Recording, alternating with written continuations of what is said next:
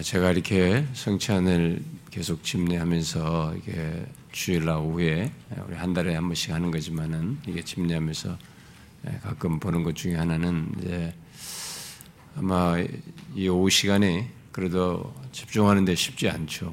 우리가 육체적으로 이렇게 어, 집중하는 게 쉽지 않은 그런 시간이기도 합니다. 음, 그러나 아, 여러분들이 이 성찬에 집중하지 못할 정도가 되면은 아, 진짜 그 정도이면 뭐 일어나서라도 예배 드려도 상관없습니다. 말씀 전할 때 그냥 일어서셔도 괜찮습니다. 아, 그 정도 집중하지 못할 정도이면 그래서 어쨌든 졸거나 비몽사몽간에 있다가 갑자기 성찬이 돌아오니까 이게 떡과 잔이 오니까 그때 털썩 먹는 뭐 이 정도는 하지 마시기 바랍니다. 아, 준비도 안 됐는데 그런 몽롱한 정신 상태 구속에 의뢰하는 믿음의 반응이 없는데 그냥 받고 그러지는 마시기 바랍니다. 그건 자기에게도 해가 될 것이라고 저는 봐요. 그래서 좀 온전한 정신 속에서 성찬에 참여하여 어, 은혜를 덧입을 수 있기를 바랍니다.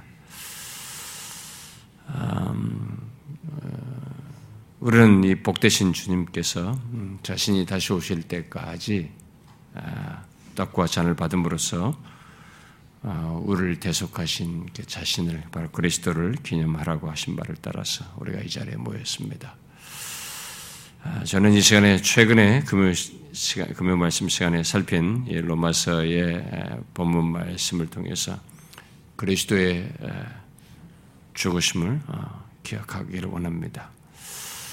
아, 우리들이 아, 이 시간에 받는 떡과 잔은 아, 주님께서 자신이 잡히시기 예, 전에 제자들에게 떡을 떼어주고 또 잔을 주시면서 말씀하셨듯이 아, 그리스도께서 우리를 위하여 자기 몸을 내어 주시고 또 자기 피로 새 언약을 세우신 것을 상기하는 시간입니다. 상기하게 됩니다. 아, 그러므로 우리가 아, 이 시간에 음, 떡과 잔을 통해서 상기하게 되는 것은 단순히 아, 그리스도께서 십자가에 달려 죽으셨다는 사건, 그 단순한 그 사건을 상기하는 게 아니고 그렇게 하여 성취된 사실, 결국 예수 그리스도를 믿는 우리에게 있게 된 사실을 상기하는 것이죠. 자신의 몸을 내어 주어 이루어 주신 것, 아, 이루시고 성취하신 것, 그리고 자기 피로 세우신 새 언약을 아, 상기하는 것이죠. 아, 그런데 이 시간에 우리는 이 떡과 잔을 잔이 보게 하는 그리스도의 죽으심을 통해서 음, 그 있게 된 그 수많은 내용 중에서 오늘 본문에서 말하는 이한 가지 본문이 증가하는 말을 살펴보기를 원합니다. 너무 놀라운 얘기죠. 아, 이것은 제가 사역하면서 기회가 주어지는데 또다시 하라고 그래도 저는 수도 없이 어, 용어는 비슷할지 몰라도 어, 정서는 아, 연연히 새로운 정서로 어, 전할 수 있고 전하고 싶은 그런 귀한 말씀입니다. 아, 그렇게 우리를 위해서 십자가에 달려 죽으시고 부활 승천하여서 지금도 대언하고 계시는 그리스도 예수 안에 있는 자에게 결코 정죄함이 없다는 놀라운 사실입니다. 이미 이 말씀을 금요일에 이렇게 상세히 설명했습니다만은 저는 여러분들이 이 말씀이 말하는 바를 매일 상기하고 또 매일 이 복음의 메시지를 다른 사람들에게도 전해야 되지만은 자기 자신에게도 전해야 된다라고 말한 바가 있습니다. 아, 그런 복된 메시지입니다. 그래서 이 떡과 잔을 통해서 상기하게 되는 그리스도의 죽으심으로 말미암아 있게 된 이 귀한 사실을 상기하게 되는데 저는 다시 여러분들에게 이미 설명해서 내용상으로는 여러분들 이해를 다 가지고 있겠지만 그래도 이 떡과 잔을 받는 자리에서 이 말씀을 상기하는 가운데 다시 여러분들에게 좀 묻고 싶습니다. 아, 여러분은 이 본문이 말하는 우리가 같이 읽은 어, 로마서 8장 1절이 말하는 것을 아십니까? 이 8장 1절이 말한 이 내용, 본문이 말한 걸 정말 아십니까? 아신다면 얼마나 아십니까? 저는 이런 질문도 필요하다고 봅니다. 얼마나 아십니까? 그리스도 예수 안에는 자에게는 결코 정죄함이 없다는 것을 얼마나 아십니까? 지금까지 살아오면서 결코 정죄함이 없다는 것으로 인해서 여러분들은 기쁘고 감사하고 행복해 해 오셨습니까?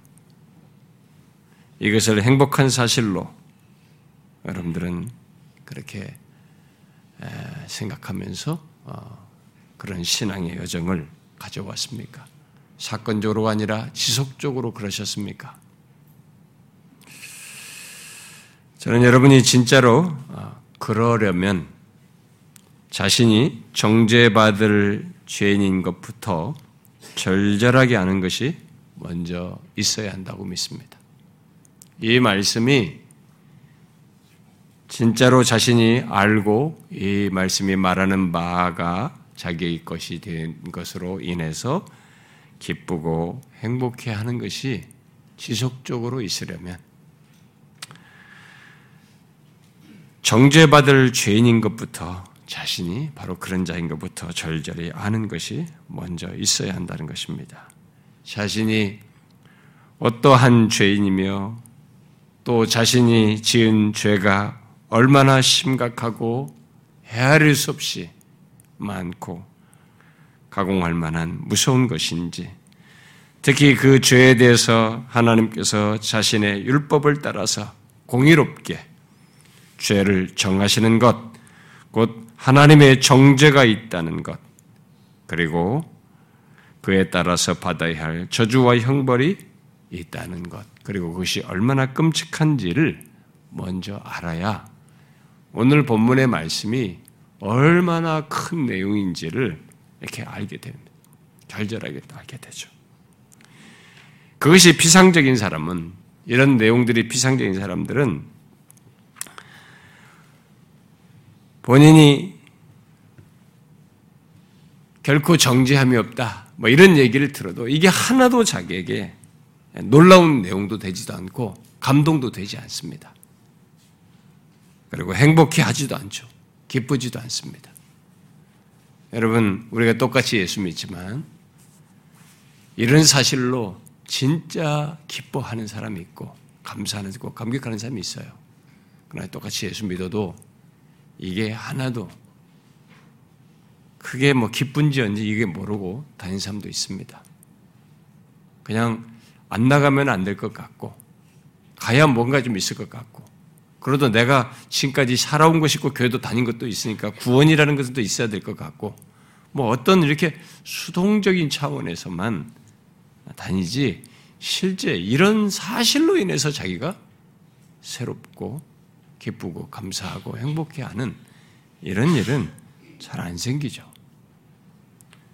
자신이 어떤 자인지도 모르는데 자신이 지은 죄가 얼마나 심각한지도 모르고 이것이 자기 지은 죄에 대한 정죄가 무엇인지도 모르는데 그리고 거기로 인해서 있게 되는 이 어마어마한 주님의 판결이 무엇인지를 알지 못하는데 어떻게 그 정죄함이 없다는 것이 자기에게 기쁘고 즐거움이 되고 행복이 되겠습니까? 그러나 반대로 내가 어떤 자인지 어떤 죄인이고 내가 얼마나 끔찍한 죄를 짓고 결국 정죄를 받아 심판과 형벌을 받아야 하는 그런 사람인 것을 정확히 또 절절히 아는 사람은 결코 정죄함이 없다는 이 선언만큼, 이 말씀만큼 자기에게 놀라운 것이 없죠. 이 말씀이 말하는 것이 진짜 자기에 대한 설명이라는 사실로 인해서 기쁘고 행복해 할 것입니다. 특히 그는 자신이 알게 된 죄와 죄의 끔찍함과 비참함 때문에 도대체 그 일이 어떻게 있게 됐는지를 주목하지 않을 수 없게 되고 그 배경에 있는 사실로 인해서 더 놀라게 되죠. 그게 뭡니까? 그 모든 일이 하나님이 친히 육신을 입고 오셔서 우리가 뒤에 3절에 나오는 것처럼 내가 받을 정죄를 자신이 받으시고 또 갈라디아 3장 말씀대로 내가 받을 죄의 저주를 받으셨다는 이 사실로 인해서 일이 이게 정죄함이 없다는 것이 말하기 때문에 더 놀라게 되죠. 그래서 제가 여러분들에게 다시 묻지 않을 수가 없는 것입니다. 여러분은 이런 확실한 내막 속에서 자신이 결코 정죄함이 없는 자라는 것을 것으로 인해서 어떤 이렇게 성령 안에서 갖는 감동이겠죠. 그런 감동과 감사와 기쁨과 주님을 향한 어떤 신앙적인 반응이 일어납니까? 복됨과 행복감도 갖게 됩니까? 여러분 정죄의 무서움을 아십니까? 정죄함이 없다는 것의 가치는 정죄가 무엇인지를 진짜 제대로 알아야 돼요. 여기 정죄는 이 세상에서 통용되는 정죄 개념이 아닙니다. 용어는 그렇게 쓸지 몰라도 그런 정죄가 아닙니다. 나의 죄 어느 것 하나 모르는 것 없이 하나님께서 율법에 따라서 완벽하게 밝히셔서 정죄하고 그 정죄의 결과로서 사망과 영원한 형벌로 이어지는 것이기 때문에 이 정죄는 이 세상에서 흔히 생각하는 것 정도가 아닙니다.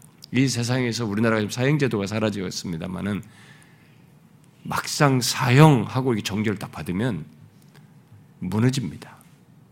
그리고 사형 집행하러 집행 날짜가 돼서 오늘 아침에 몇 시에 하기로 돼 있다 그러면 그날 아침 밤새도록 잠을 못 자고 음식을 줘도 못 먹고 여기서 사형 집행 장소까지 가는데도 제가 언젠도 그 예화를 인용한 적이 있지만은 실제로 우리나라 사형 집행했었잖아요. 예, 그런 사례들 있지 않습니까? 여기서 사형 집행에 가는 사이에 바지에 오줌을 싸면서 간다고 그래요. 사람들이. 그러니까 정죄라는 것을 이 세상에서도 이렇게 육신이 죽는 데 있어서도 이 정죄는 정말 무서운 겁니다. 성경이 말한 정죄는 그런 정도가 아니에요. 그 정도 어설픈 게 아닙니다. 그리고 그렇게 하나의 육신적인 생명 정도에 죽는 그런 문제가 아닙니다. 율법에 따라 모든 죄를 밝혀서 거기에 상응하는 저주와 형벌을 내린 것입니다. 그런데 사람들은 이 성경이 말한 이런 정죄를 별로 두려워하지 않아요. 저는 교회 다니는 사람들조차도 이런 정죄를 알아, 안 적도 없음에도 불구하고 별로 두려워하지 않는 것을 보게 됩니다. 두려워한 적이 없는 거죠. 그러니까 정죄함이 없다는 것이 굿뉴스가 아닌 거예요. 기쁜 소식이 안 되는 거지. 굉장한 소식이 안 되는 거지. 정죄를 너무 모르니까. 그저 주관적으로 느끼는 죄책감 수준에서 정죄를 생각하는 거죠.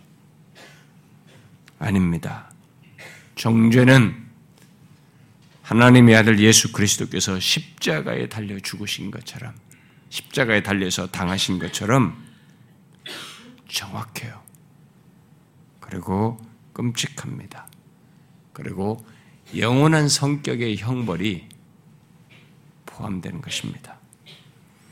그것으로 연결돼요. 그 정죄에서 스스로 벗어날 인간은 아무도 없습니다.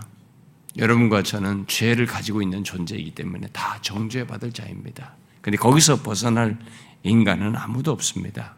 우리는 죄가 있기 때문에 정죄에서 선택의 여지가 없습니다. 그냥 정죄 받아야 돼요. 받아야 되고 그 정죄에 받아 거기에 따르는 모든 것을 그냥 우리가 다 져야 합니다.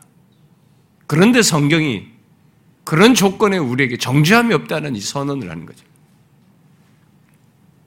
우리 입장에서는 답이 없는 것을 하나님께서 이 얘기를 하신 거죠. 제시해 주신 거죠. 어떻게 해야지?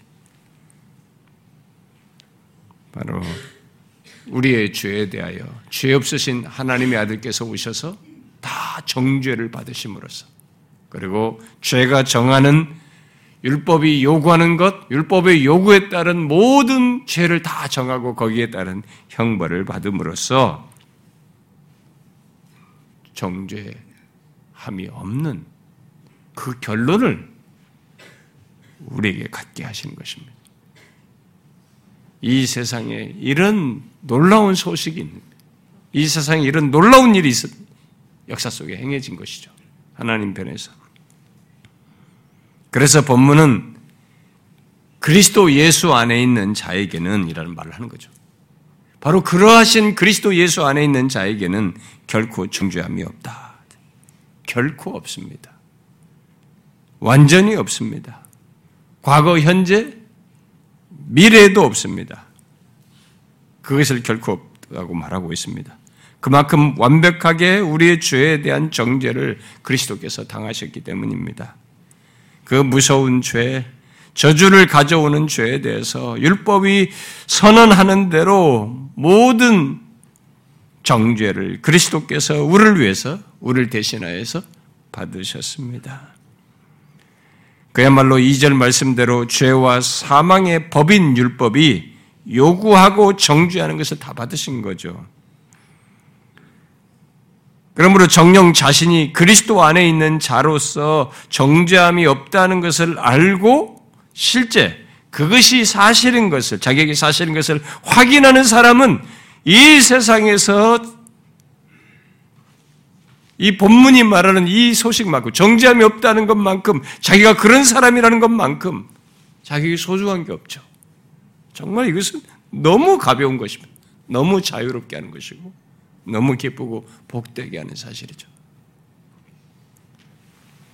인간은 요한복음 3장이 말한 것처럼 그리스도를 믿지 않고 거스른 조건에 있는 자체가 자기의 행위가 악하여서 빛이신 그리스도를 싫어하고 어둠에 머무는 조건 자체가 정죄예요. 벌써 인간은 그 조건을 다 가지고 있습니다. 정죄를 받을 조건을. 실제 정죄에 해당할 그 상태를 다 가지고 있는 거죠. 벗어날 인간이 없어요. 근데 거기서 우리가 벗어나니. 그 정죄를 그리스도께서 다 당하심으로써. 그, 그래서 예수 믿는 자, 그리스도 예수 있는 자에게는 정죄함이라는 것 자체가 없습니다. 나라는 존재에 향해서 내려질 이게 없는 거죠. 그래서 여러분과 저의 존재에 새겨진 한 문구 중에 하나가 뭐냐면 정죄함 없음이에요. 여러분과 저에게 그게 그리스도 예수로 말미암아서 새겨진 것입니다. 써 있는 거죠. 예수 그리스도를 믿는 김아무개 정죄함 없음. 영원히 없음. 이게 써 있는 거죠. 결코 없음에 완전히 없음이 써 있는 것입니다. 그러므로 묻고 싶은 것입니다. 결코 정죄함이 없다는 것을 알고 있는가? 정죄부터 알고 있는가? 아니, 자신이 어떤 자인지, 자신의 죄의 끔찍함부터 알고 있는가? 자신이 정죄받아야 할 죄인이고, 심지어 하나님 앞에서 율법대로 정죄받아야 할 죄인이라는 것, 그 정죄가 얼마나 엄청난 것인지 이 모든 것부터 알고 있느냐. 여기서부터 알아야 정죄함이 없다는 것이 큰 거예요. 진짜 굿뉴스가 되는 겁니다. 이런 복음이 어디 있습니까? 이 세상을 살면서. 그것을 제대로 아는 사람이 결코 정죄함이 없다는 이 가치를 알고 기뻐하게 되는 거죠. 신앙생활에서 이 사실로 인해서 기뻐하게 되는 것입니다. 설사 자신이 예수 믿어 결코 정죄함이 없는 자가 되었어도 그러 이런 암 속에서 결코 정죄함이 없다는 것을 아는 사람이 이 정죄함이 없음의 가치를 제대로 알고 누려요. 행복감도 갖게 되고 이보다 가치 있는 것이 없기 때문에 자신의 삶의 생기를 거기서 얻어요. 그리스도 안에 있는 것으로. 근데 교회를 해도 정죄함이 없는 자가 됐지만 이 사실을 풍성히 알지 못하면 자기가 그런 죄에 대한 정죄에 대한 이해도 없으면 이 사람은 이걸 못 누립니다. 그래도 신앙생활에도 계속 수동적이고 이게 율법주의적이고 자기에게서 무슨 자꾸 가치를 발견하려고 한단 말이에요.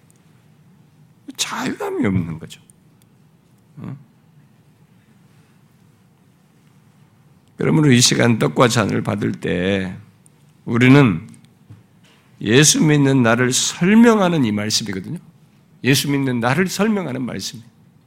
이 굉장한 설명이잖아요. 나를 설명하는 이 말씀. 결코 정죄함이 없다는 이 나에 대한 설명이지.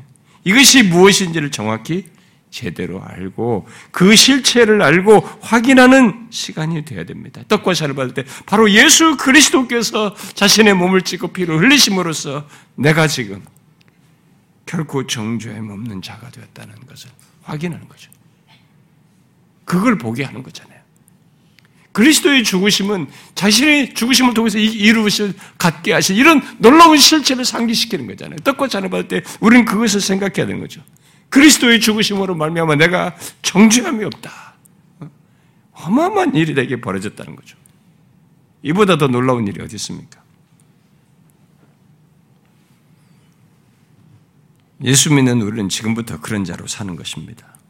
그리고 장차 모든 사람이 하나님 앞에서 판결받고 나뉠 때 우리는 증거를 제시할 수 있습니다.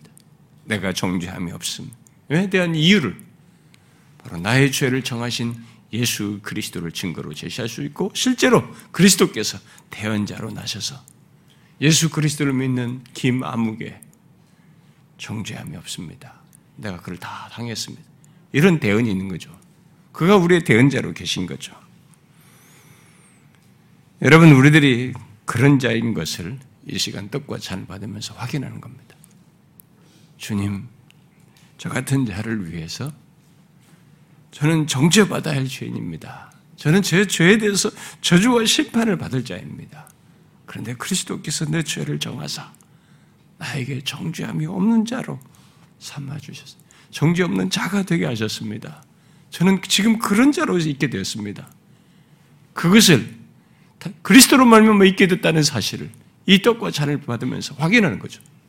신앙의 고백이고 확신하게 되는 거죠. 그건 실제예요, 여러분. 이 시간에 여러분 떡과 잔을 받을 때 그런 놀라운 사실이 예수 믿는 우리에게 사실이고 실제인 것을 확인하십시오. 기도합시다.